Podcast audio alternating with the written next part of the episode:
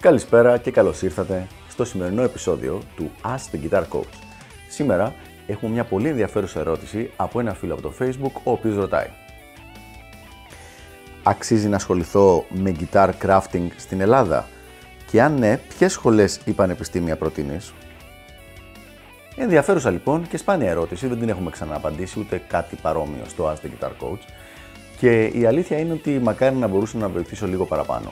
Όσο αφορά συγκεκριμένες σχολές και συγκεκριμένα πανεπιστήμια, δεν έχω κάτι να προτείνω που να ξέρω ότι υπάρχει στην Ελλάδα.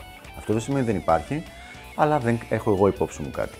Από την άλλη όμως, ξέρω και ξέρω και προσωπικά πάρα πολύ καλούς και πολλούς καλούς τεχνίτες. Δηλαδή ανθρώπους οι οποίοι όλη τους σχεδόν τη ζωή έχουν ασχοληθεί με το να γίνουν όσο καλύτεροι γίνεται σε αυτό το πράγμα, στο να φτιάξουν και να κάνουν fine tuning συνέχεια στα όργανα που δημιουργούν. Το οποίο σημαίνει ότι άσχετα με το αν υπάρχει κάποια παιδεία ε, οργανωμένη, εγκεκριμένη από το κράτος ή οτιδήποτε, αυτό δεν το ξέρω. Σίγουρα υπάρχουν πολύ καλοί άνθρωποι δίπλα στους οποίους μπορείς να μάθεις. Τι προτείνω λοιπόν; Πρώτα απ' όλα να πας να γνωρίσεις αυτούς τους ανθρώπους. Δηλαδή, κατά καιρούς γίνονται κάποια events, κάποιες μαζόξεις όπου παρουσιάζουν τις δουλειές τους. Νομίζω ότι πέρυσι είχε γίνει μια τέτοια αντίστοιχη, ένα αντίστοιχο event τέτοιο στο οδείο του Γιώργου του Φακανά, όπου είχαν μαζευτεί όλοι οι guitar crafters, guitar makers της Ελλάδος ουσιαστικά και είχαν δείξει τη δουλειά τους σε πολλούς εκατοντάδες κιθαρίστες που είχαν περάσει. Θα σου πρότεινα λοιπόν, όταν ξαναγίνει κάτι τέτοιο, να πας να γνωριστείς με τους ε, ανθρώπους αυτούς και να δεις αν μπορείς να σε βοηθήσουν με κάποιο τρόπο.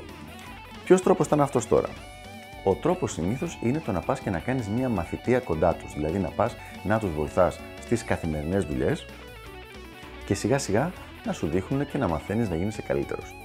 Είναι αυτό που λέμε στα αγγλικά το internship, δηλαδή η μαθητεία ίσως να είναι το καλύτερο. Εδώ λοιπόν πολύ προσοχή.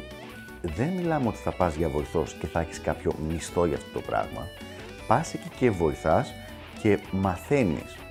Στην πραγματικότητα εσύ θα έπρεπε να πληρώνεις δηλαδή, αλλά συνήθως αυτό γίνεται με μια αμοιβαία συναλλαγή, ανταλλαγή, κατανόηση ότι εσύ θα βοηθάς γενικότερα και θα μαθαίνεις και την τέχνη αυτή τη συγκεκριμένη. Δίνω έμφαση σε αυτό το θέμα γιατί η ελληνική νοοτροπία μας οδηγεί λίγο στο να πάμε και να λέμε Α, θα είμαι εκεί πέρα και τι και δεν θα πληρώνομαι, με πιάνουν κορόιδο. Ενώ δεν είναι έτσι. Πας εκεί για να μάθεις αυτή την τέχνη. Γιατί όπως λένε στο business, ε, you work to learn ή you work to earn. Δηλαδή μπορεί να δουλεύεις για να κερδίσεις χρήματα ή για να μάθεις κάτι καινούριο. Αυτή η περίπτωση είναι ξεκάθαρα ότι you work to learn. Δηλαδή ότι θα δουλεύεις για να μάθεις κάτι παραπάνω. Αφού λοιπόν κάνεις αυτό το πράγμα για λίγο καιρό σε ένα, δύο, τρεις τεχνίτες, εσύ θα το διαλέξεις αυτό και αφού με αυτόν τον τρόπο εμπλουτίσεις πολύ τις γνώσεις σου και έχεις προχωρήσει σε πολύ μεγάλο βαθμό, μετά από εκεί και πέρα μπορείς να κοιτάξεις κάποια, κάποιες σχολές πιθανά στο εξωτερικό που να μπορούν να σε βοηθήσουν παραπέρα.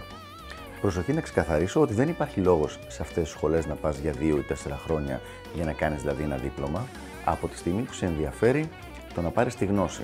Υπάρχουν πολλές σχολές που κρατάνε τρεις μήνες ή μερικές φορές ίσως και έξι, πράγμα που το κάνει πολύ πιο εύκολο και ευέλικτο οικονομικά το να μπορέσει να γίνει πραγματικότητα σε σχέση με ένα πανεπιστήμιο που θα πρέπει να περάσει τουλάχιστον 4 χρόνια στο εξωτερικό.